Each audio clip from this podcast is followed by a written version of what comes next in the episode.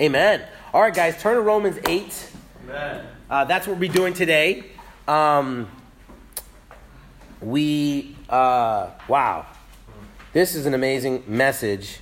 And Romans 8 is possibly one of my favorite chapters in the Bible. And I'm so excited about preaching this. You know, Spurgeon said, you know, people watch me burn when I preach, you know, and I don't know what to say, but I feel like I might blow up today because Romans 8 is unbelievable. And if you understand Romans 8 in your faith, if you just understood one chapter in the Bible, you should understand Romans 8. If you would reread Romans chapter 8 and just meditate on it, there's so much in this chapter that will take you to another level spiritually. Talk about breakthroughs. Sometimes breakthroughs are super simple. Just know one chapter in the Bible, Romans 8. And so I want to implore you, church, meditate this summer on Romans 8. Read it out loud. Read it backwards. Read it in other versions. Read it. Read it. Read it. It is incredible. It will change your life. It's been changing my life. I thought I understood Romans 8. I don't. I'm still learning Romans 8. It is the treatise at the end from Romans chapter 1 through 7, right? He lays all this stuff up, and this is kind of the last chapter of really the treatise or the thought of what the gospel is in a teaching way. And then he goes from 9 to 11 speaking about the dilemma of the Jews and Gentiles. And then he goes into now, what are we to be in our actions from 12 to 16. So this is kind of the end, the crescendo, the powerful ending to the gospel and all that it encapsulates in it. And so I just want to say, please pay attention to God's word because your life will be changed forever. And please read Romans 8 again and again, again and again and again and again. Memorize it, know it, because if you know it, you're going to be more than a conqueror. Right. And I don't know about you, but that sounds pretty awesome. And so, you know, we're going to go through this, and I'm not going to be able to hit everything in this chapter, of course, but I'm going to just hit on some things that really inspire me and have changed me, even reading. You know, you ever just do a sermon or do a lesson, and you're more fired up, you know, and I was sitting there Friday, and I kind of been studying Romans 8, and I don't know how to say this, but I wrote this sermon in like 25 minutes. You're like, uh-oh. But it was an easy 25. I was like, I was moving, you know. Anyone knows that, you know, I type pretty fast, but boy, I was moving. And I don't know how to say it better, but I was just inspired. And I was like, I understand it. You know, I felt like Neo in The Matrix, you know, when he's like, at the last moment when you know, Mr. Smith meets him and he just kind of stops the bullet. Looks at it, and they all drop to the ground. That's how I felt. That's how I feel right now. You know, I understand the Matrix. You know, I understand life. I understand death. I understand what this is all about. Amen. Man, I'm putting a lot of pressure on this sermon. Okay, let's move forward. We're going to call this Life Through the Spirit. That's the title of what the Bible uses for this Romans 8. There's so much in this. It's like you could call it more than a conquerors. You could call it so many things, right? But life through the Spirit is really exactly where I think we need to think through. Life through the Spirit. You know, how do we stay connected to an invisible God who lives beyond the depths and outside of the universe in space and time? It's not going to be Wi-Fi or Bluetooth or any other aspect that we have. The Holy Spirit is what connects us. And so we as Christians need to live life through the Spirit. We need to be spiritual people that understand the gift of the Holy Spirit. You know, I say in Acts 2, when we look through that passage, I sometimes don't stress the gift of the Holy Spirit. The forgiveness of sins is enough. I mean, honestly, I feel like that's incredible, the forgiveness of sins. But then he says, and you will receive what? The gift of the Holy Spirit. And today we're going to unpack that gift. That gift is incredible. That gift is amazing. That gift makes us more than conquerors. The Holy Spirit, life through the Spirit. Amen? Amen. Life through the Spirit. That's the title of this message. And we're going to talk about three things. What does life through the Spirit mean? First, it sets us free from sin and death. You are free from sin and death. Why doesn't everyone become a Christian? Right there. I can go home. What? Sin and death. I'm free from it. Oh, I don't want to be a Christian. What are you talking about? You're free from sin and death. Sin. The biggest problem, the biggest disease in all the world and time and space. People sin. That's why we have so much turmoil and pain in this life. Right. We as Christians are free from it. Amen. And we're free from death. Ha ha ha ha. I can laugh at it. Death. Bring it on. Right. Bring on death. Amen. I win if I die. Yep. To live is Christ. Yeah. To die is gain. Yeah. Sometimes I thought Paul kind of was like so bold because he was like, I'm about to see Jesus. But the Lord wasn't ready to take him away yet. Was Paul smiling when he was beheaded? Maybe he was. That'd be a crazy thing, huh? Yeah. He gets beheaded and he just keeps the smile going. Why does he smile? He's the only one we beheaded that was smiling. Well, he understood he's free from death. What is also the Spirit, life through the Spirit does? It testifies to our adoption. And we're going to talk about this adoption. Oh my goodness, this adoption.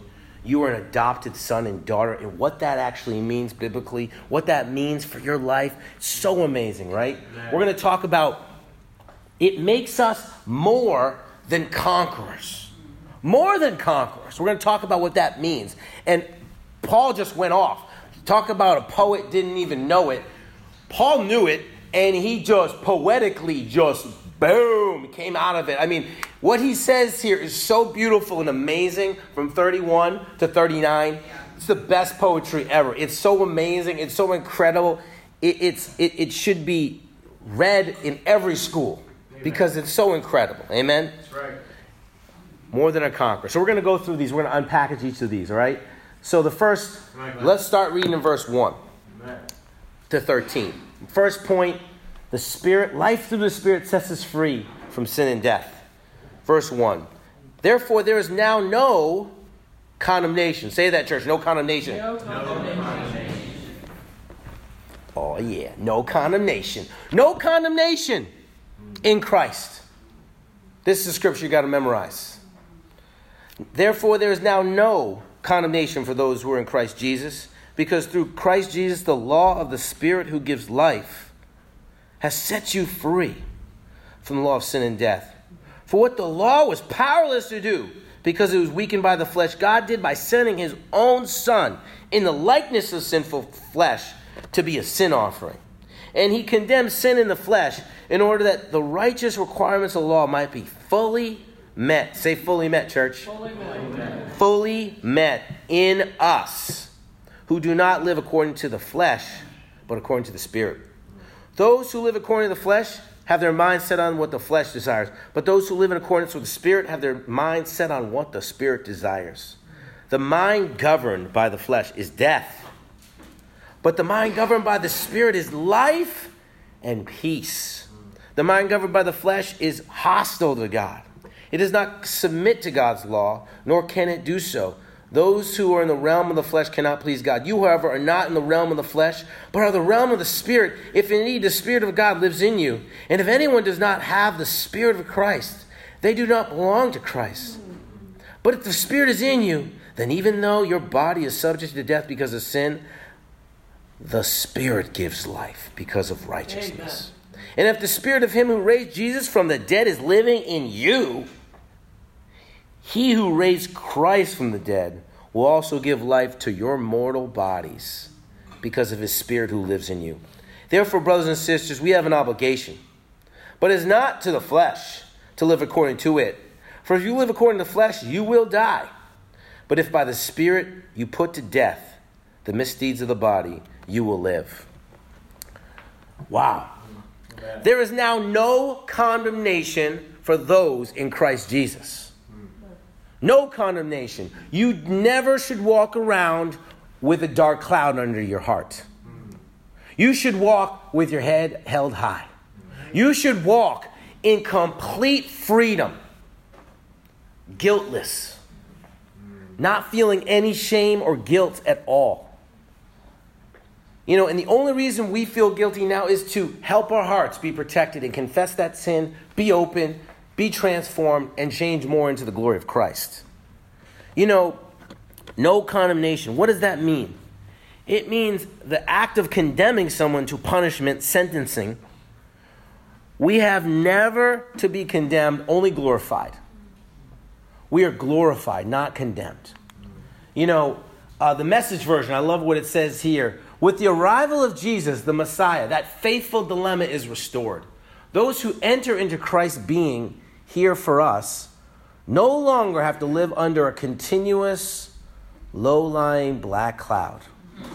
A new power is in operation. I love that. Yeah.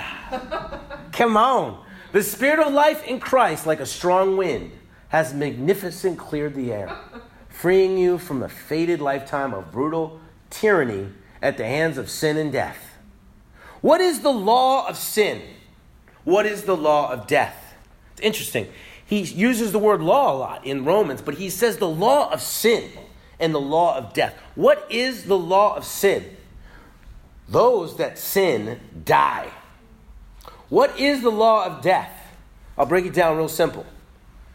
We all die twice, church. Every person, whether a Christian or not, dies twice.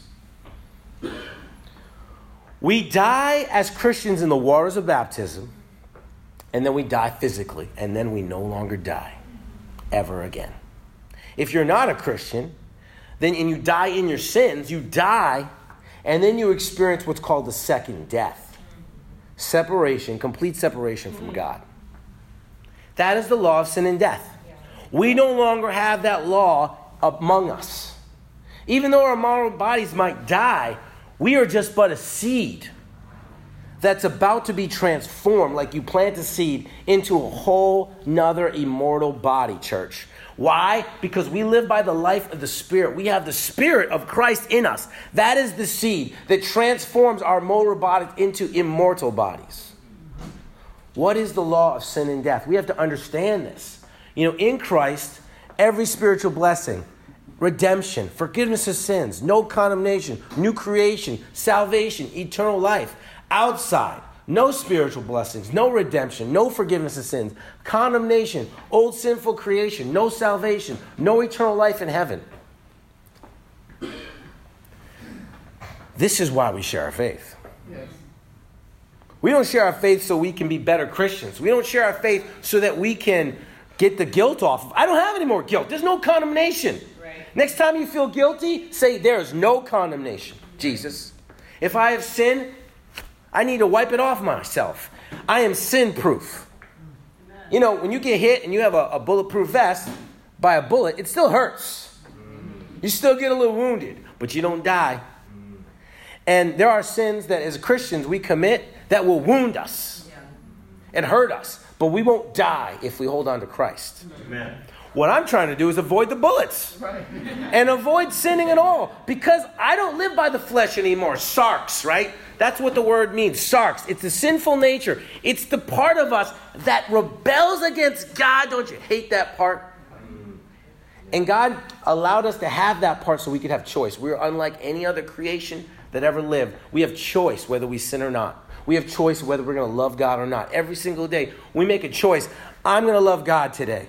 I'm going to deny sin today. I'm going to confess my sin today. Why? Because I live by the Spirit. Why? Because I have overcome death and sin. Why? Because how can I live in this any longer?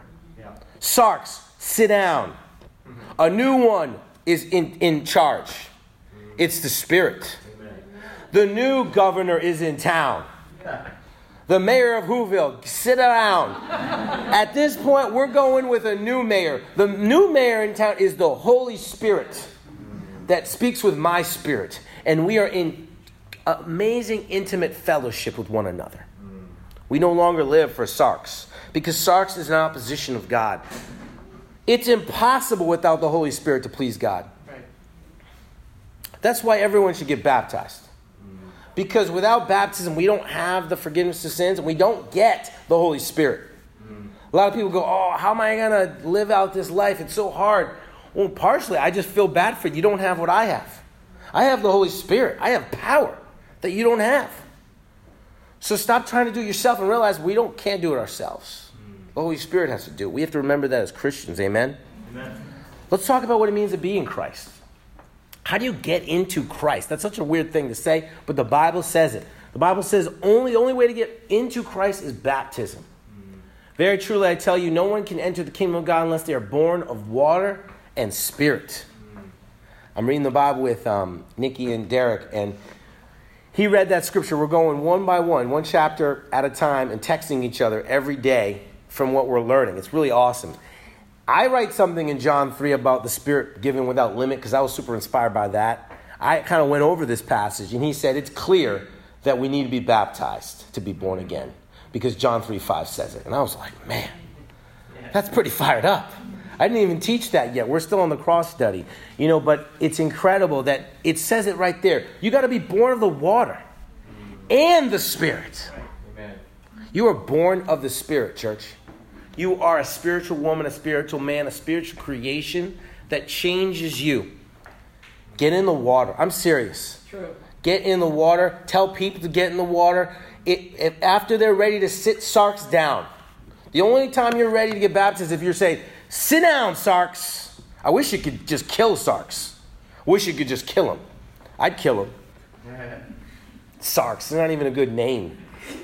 Kill them, right? But every day he dies a little bit more in my life. The Spirit gets more powerful, amen? But you know what? Part of that, I don't want sarks to die because part of it is that I don't have choice. And I want to walk into heaven saying, I choose to love you, Lord. No one chose it for me. I chose it. Amen. I chose it. And thanks be to God that there's no condemnation. I can learn how to live in Christ. Second thing it says in Romans 6, it talks about how, or don't you know that all of us who were baptized into Christ were baptized into his death? See, we die when we're baptized. I remember being a lot of baptisms, and this one sister, every baptism would annoy me because she would go, bye. Bye, like that, wicked loud, and God was giving me a lot of conversions to baptize, and we were baptizing a lot of people, and the young Christian was like, why is she saying bye to me? It's kind of a weird thing, and she didn't explain herself at all. She said bye, and I talked to her. I said, why do you keep saying that? Well, because they're dying, bro. And then I just let her keep saying bye, because it's true, right? We're dying, and so we die once, and then we die that second time with our earthly bodies, and then we don't die no more. Amen. But you got to die, church. You got to die if you're going to live. Yeah. You got to lose your life to save it. Yeah. Doesn't all these scriptures make sense? Don't they start coming together with Romans 8? Amen. Peter replied, repent and baptize every one of you in the name of Jesus Christ for the forgiveness of sins, and you will receive life through the Spirit. That gives you no condemnation. That sets you free from sin and death. Amen. The law of it. Amen? Mm-hmm. It says, so in Christ you are children of God through faith. For all of us who are baptized into Christ have clothed yourself with Christ. When God looks at me, can you believe it, church? He sees his perfect son. Mm-hmm. Because I got the clothes of Christ. Amen. I no longer have to walk in condemnation. How does God feel about me? This is my son who I am well pleased with. This is my daughter who I'm flat fired up about. I'm well pleased with. She is radiant, beautiful, amazing, perfect. Wow. Amazing. Amazing. It says the wages of sin is death, but the gift of God is eternal life in Christ Jesus our Lord. Eternal life is that gift. Amen. And it's funny how the gift of eternal life and the gift of the Holy Spirit are both spoken out as gifts. Mm. I There's so much I can't earn in my Christianity. I really just need to just let go. I need to sit Sarks down and say, you know what? I'm not doing so good. I remember someone asked me when I was 18 years old, so are you ready to make Jesus Lord? I was like, yeah, it's going to be tough. He's like, let me ask you something. How are you doing so far? 18 years, living your own life, choosing your own decisions. I was like, I'm not doing so great. Why don't you let someone else take over? And I was like, okay, yeah. Sounds great. Let someone else take over. And look at me now. My life is like The Price is Right. You know what I mean? And there's more. You know, look at this. And you know, there's persecution. Amen. Let's bring it. You know? Persecution. Let's do it. Amen? Amen. Revelation. Whoever has ears, let him hear. Do you have ears? Yes. You better hear. That's how they say it in Maine. Hear. You got to hear.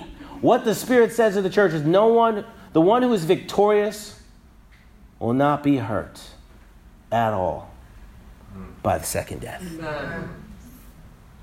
Not be hurt at all. I love that. I just love that he could just say you overcome the second death, but I love how he says you won't be hurt at all by the second death. Oh, that's fired up. You know, poor Pharisees, right? I told you that you will die in your sins if you do not believe that I am he. You will indeed die in your sins. Church, we got to share our faith so that people don't die in their sins. We got to tell them, there's no condemnation waiting for you. You don't have to be looking over your shoulder, feeling bad about yourself. No more condemnation, church. No more letting yourself feel shame and guilt. No more. You are completely set free from the law of sin and death. Amen? This is a fired up point as well. Honestly, these all could be sermons. There's sermonettes right now in one sermon. 8:14. Let's read through that right now. For those who are led by the Spirit of God are children of God. Can I get an amen? Amen. The Spirit you received does not make you slaves so that you live in fear again. Rather, the Spirit you received brought you about your adoption to sonship. And by him we cry, church, Abba, Father. The Spirit himself testifies with our spirit that we are God's children. Now, if we are children, then we are heirs. Heirs of God. And co-heirs with Christ. Say what now? Co-heirs with Christ. We're going to unwrap that in a little bit. But the same privileges that Christ has, we have. If indeed we share in his sufferings, in order that we may also share in his glory. I consider our present sufferings not worth comparing with the glory that will be revealed in us. I've never seen two words just be so incredible. In us. I missed it, church. I missed it. I thought it was going to be the glory that's going to be revealed. Like the angels, the cherubim, and all these amazing things I'm going to see. And the four living creatures and all these crazy things happening. But he's saying something glorious is going to be revealed in us. Whoa. That's going to be fired up. You know? That's incredible to think about. Right? Yep. Amen. He says, for the creation has been subjected to frustration by its own choice. But not by its own choice, but by the will of whom has subjected it, in hope that the creation itself will be liberated from its bondage to decay and brought into the freedom and glory of the children of God. We know that the whole creation has been groaning.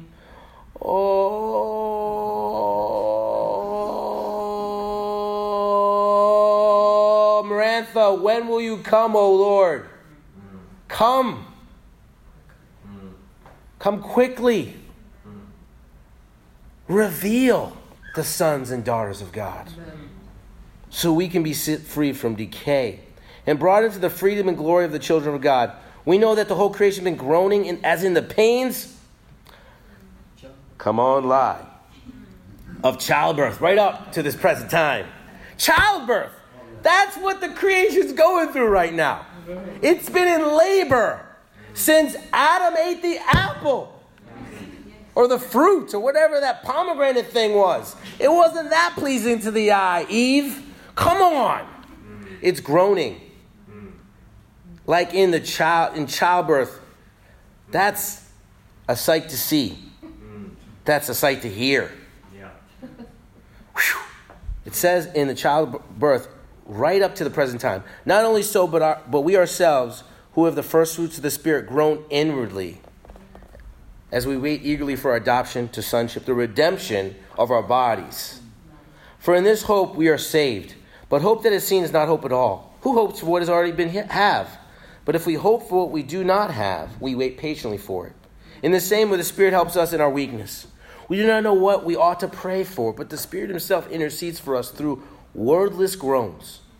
And he who searches our hearts knows the mind of the Spirit, because the Spirit intercedes for God's people in accordance to the will of God. And we know that in all things God works for the good of those who love him, who have been called according to his purpose. For those God foreknew, he also predestined to be conformed to the image of his Son, that we might be the firstborn among many brothers and sisters. And those he predestined, he also called. Those he called, he also justified. And those he justified, he also glorified. He's getting lathered up right now. You can tell it's getting, we're going to get into verse 31 in a second, but he's getting more and more fired up. I don't know what's happening to Paul, but he is in the Spirit. Absolutely. If you don't believe the Bible is the Word of God, come on, man.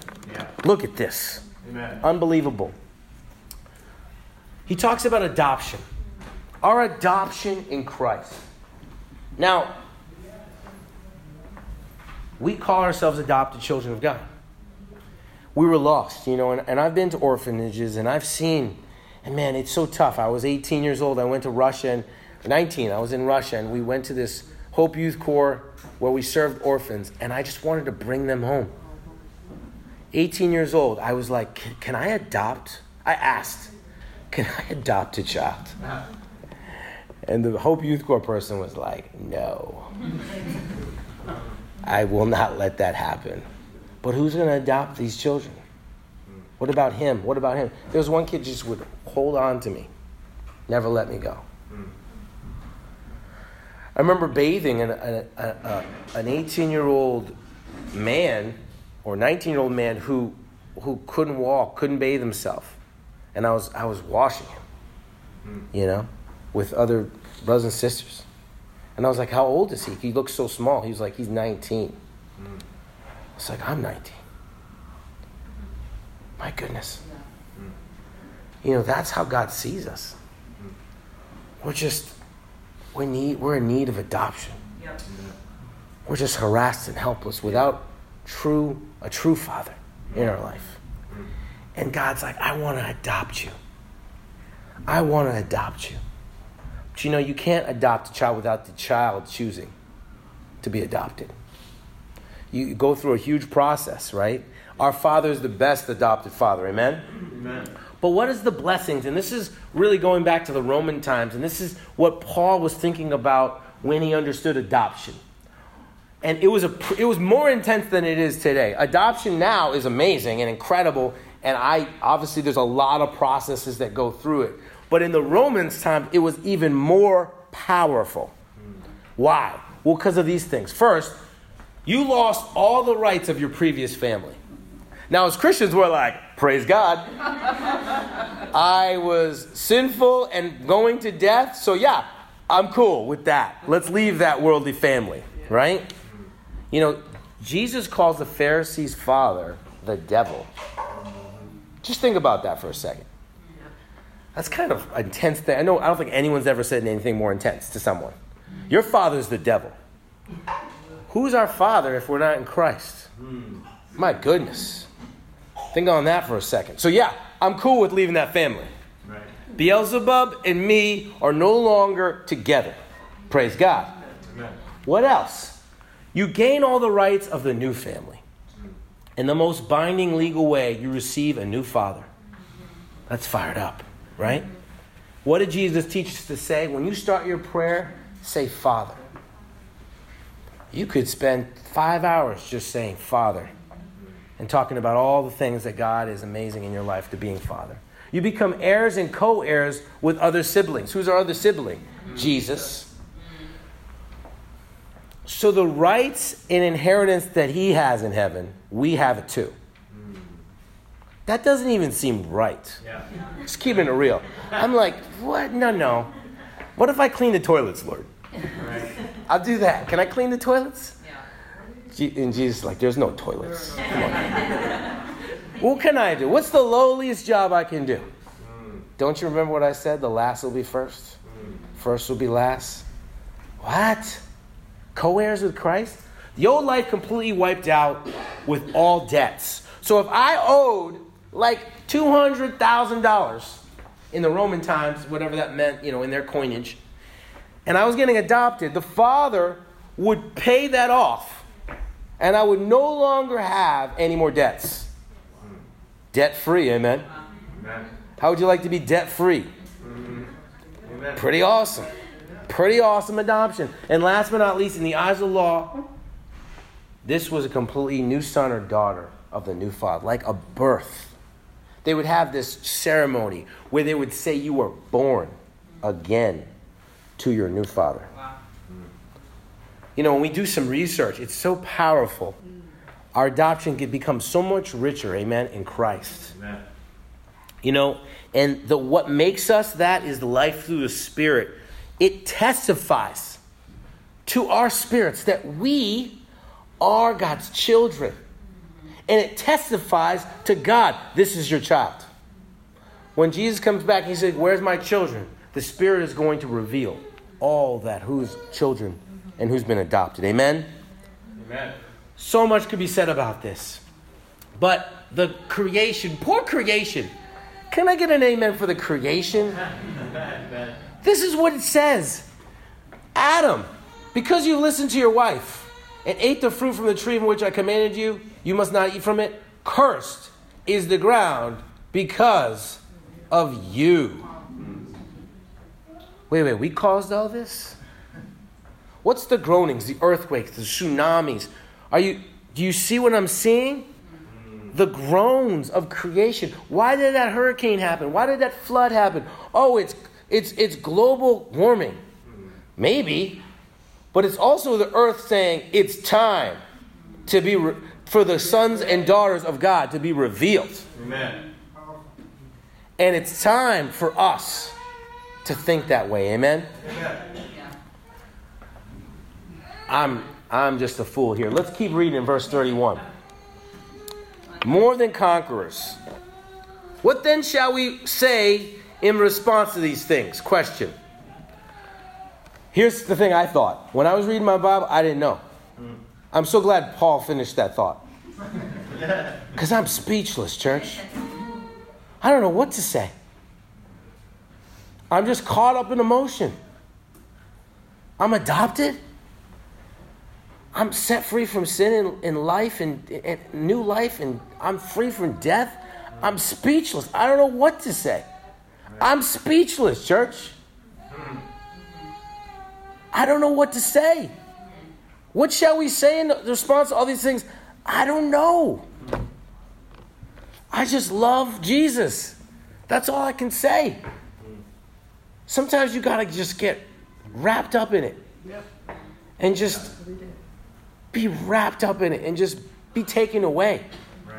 Because I know my sin. I know what I deserve. That it's completely wiped out, never to be counted against me ever again. Amen. That there's no condemnation in Christ. That the Spirit intercedes for me when I pray. 90% of prayer is just showing up. Jesus and the Spirit do the rest. You know? Wow. Well, he finishes it. What's he say, church? If God is for us, who can be against us? You can meditate on that the whole summer. Yeah. Just that scripture. How empowering that is. God is with you. Yeah. He is for you. He works out the good for all things in your life. Even if bad things happen. Even if people persecute you. Even if challenging things happen. Even if you love people and they don't love you back. He's still going to work good. That's right. Because he's the awesome God. Whose plans can't be thwarted. Who is the almighty God. Who makes the winds go. And the mountains rise. And the valleys, you know, be raised up. And the mountains be brought low. Yeah. He is our God. Right. He did not spare his own son but gave him up for us all. How will he also, along with the graciously, give us all things? When we pray, do we remember that Jesus gave up the most precious thing in life, his son. And when we pray, do we have the confidence in that background as we pray? Give us all things. What do you need? What do you need? It's yours. I made this earth for you. I made everything for you. In the will of God, if it's in the will of God, it's yours. Amen. Wow. Jehovah Jireh, the God who provides. Who will bring any charge against those whom God has chosen? Good question. It is God who justifies. Who then is the one who condemns? No one. No one. Christ Jesus, who died, more than that, who raised to life, is at the right hand of God and is also interceding for us. Who shall separate us from the love of Christ? Shall trouble or hardship or persecution or famine or nakedness or danger or sword? As it is written, for your sake we face death all day long. We are considered as sheep to be slaughtered. No, in all things we are more than conquerors through him who loved us. For I'm convinced that neither death nor life, neither angels nor demons, nor the present nor the future, nor any powers, neither heights nor depths, nor anything else in all creation will be able to separate us from the love, the incomprehensible, beyond knowledge, love of God that is in Christ Jesus our Lord. Amen. Man, didn't I tell you Romans 8 was awesome? You know, what shall we say to all these things? Paul's like, let me tell you what we're going to say. We're going to say that if God is for us, who can be against us? And when you pray and when you fear, you need to think about that.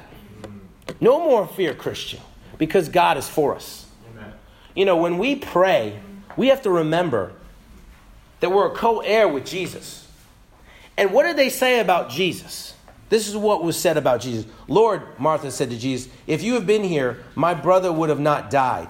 But I know even now God will give you whatever you ask. See, I don't think we believe that God will give us whatever we ask.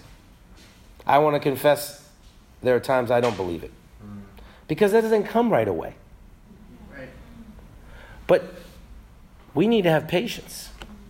And we need to still have confidence that God's going to give us, if it's a no, then something better is going to come. He's going to work something better. If it's a yes, it's coming. Sometimes it happens very quickly. Sometimes it doesn't. But we have to realize that whatever has been asked, just like Jesus, reason he got everything he asked for was because he understood God's will more than anyone else. Right. And if you can understand God's will, your prayers will be answered in a greater way. That's right. That's why we read our Bible, to know God, to know God's heart. David was said to be a man after God's own heart. Let us be like that when we read God's word. What is God's will? Not what I can get out of it. What is he telling me to get out of it? Right. He says, so then he took away the stone. Then Jesus looked up and said, Father, I thank you that you have heard me. I knew that you always hear me.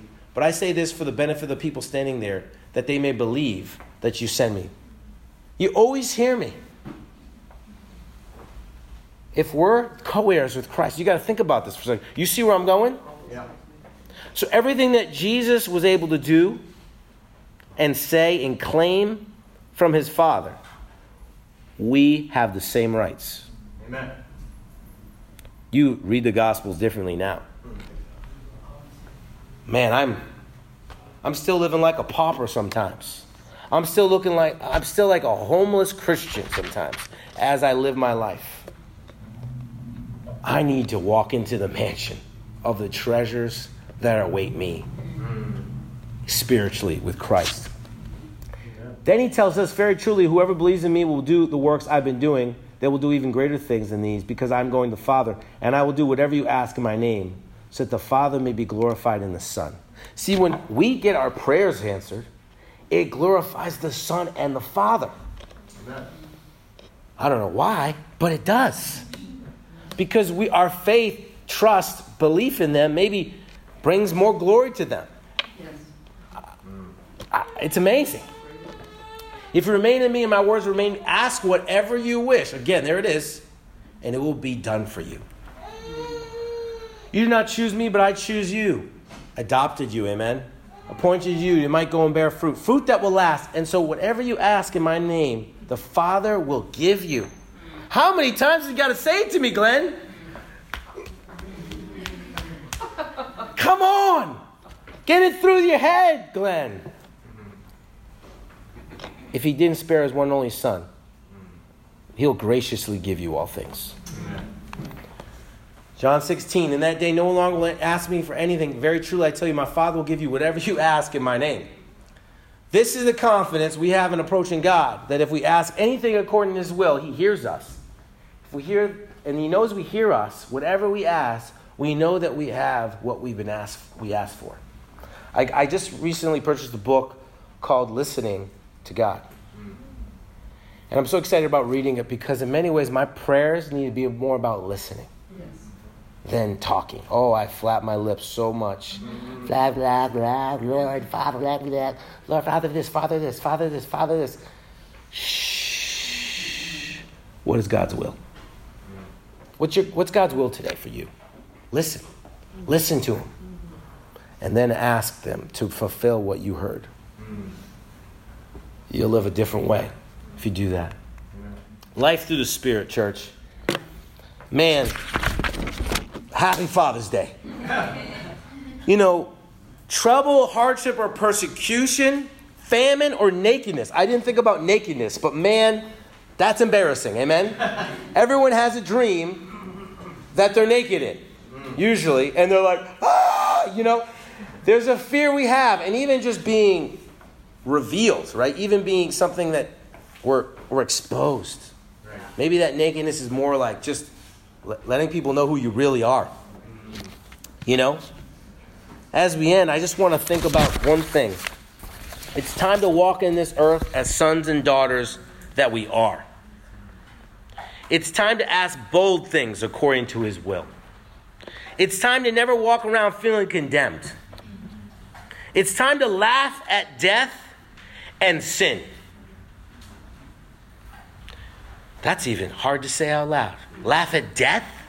Laugh at sin? Yes. It's time to wait in expectation for glory that will be revealed in us. It's time to conquer for God and even more, be more than conquerors. You know, Alexander the Great, Napoleon, all these great conquerors were more than them. Amen. Because they didn't conquer death. It's time to rest secure that nothing can separate us from the love of God. And it's time to reign. Now, not later, yeah. Right now, because of the life through the Spirit. Amen. Amen.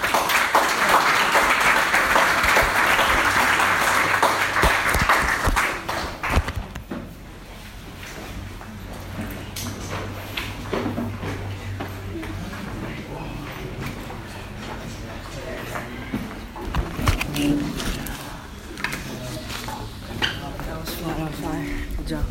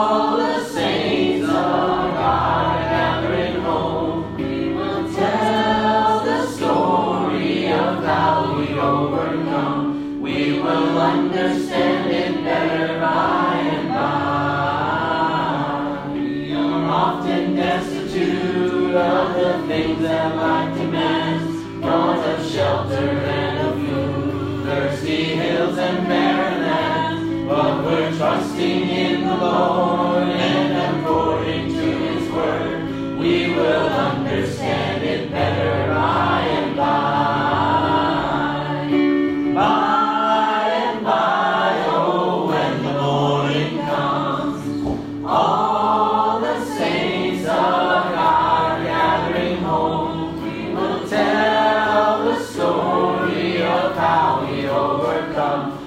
will understand it better by and by.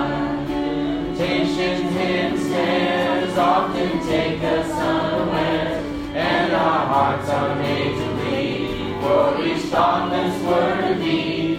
And we wonder why the test, when we try to do our best, we will understand it better by and by.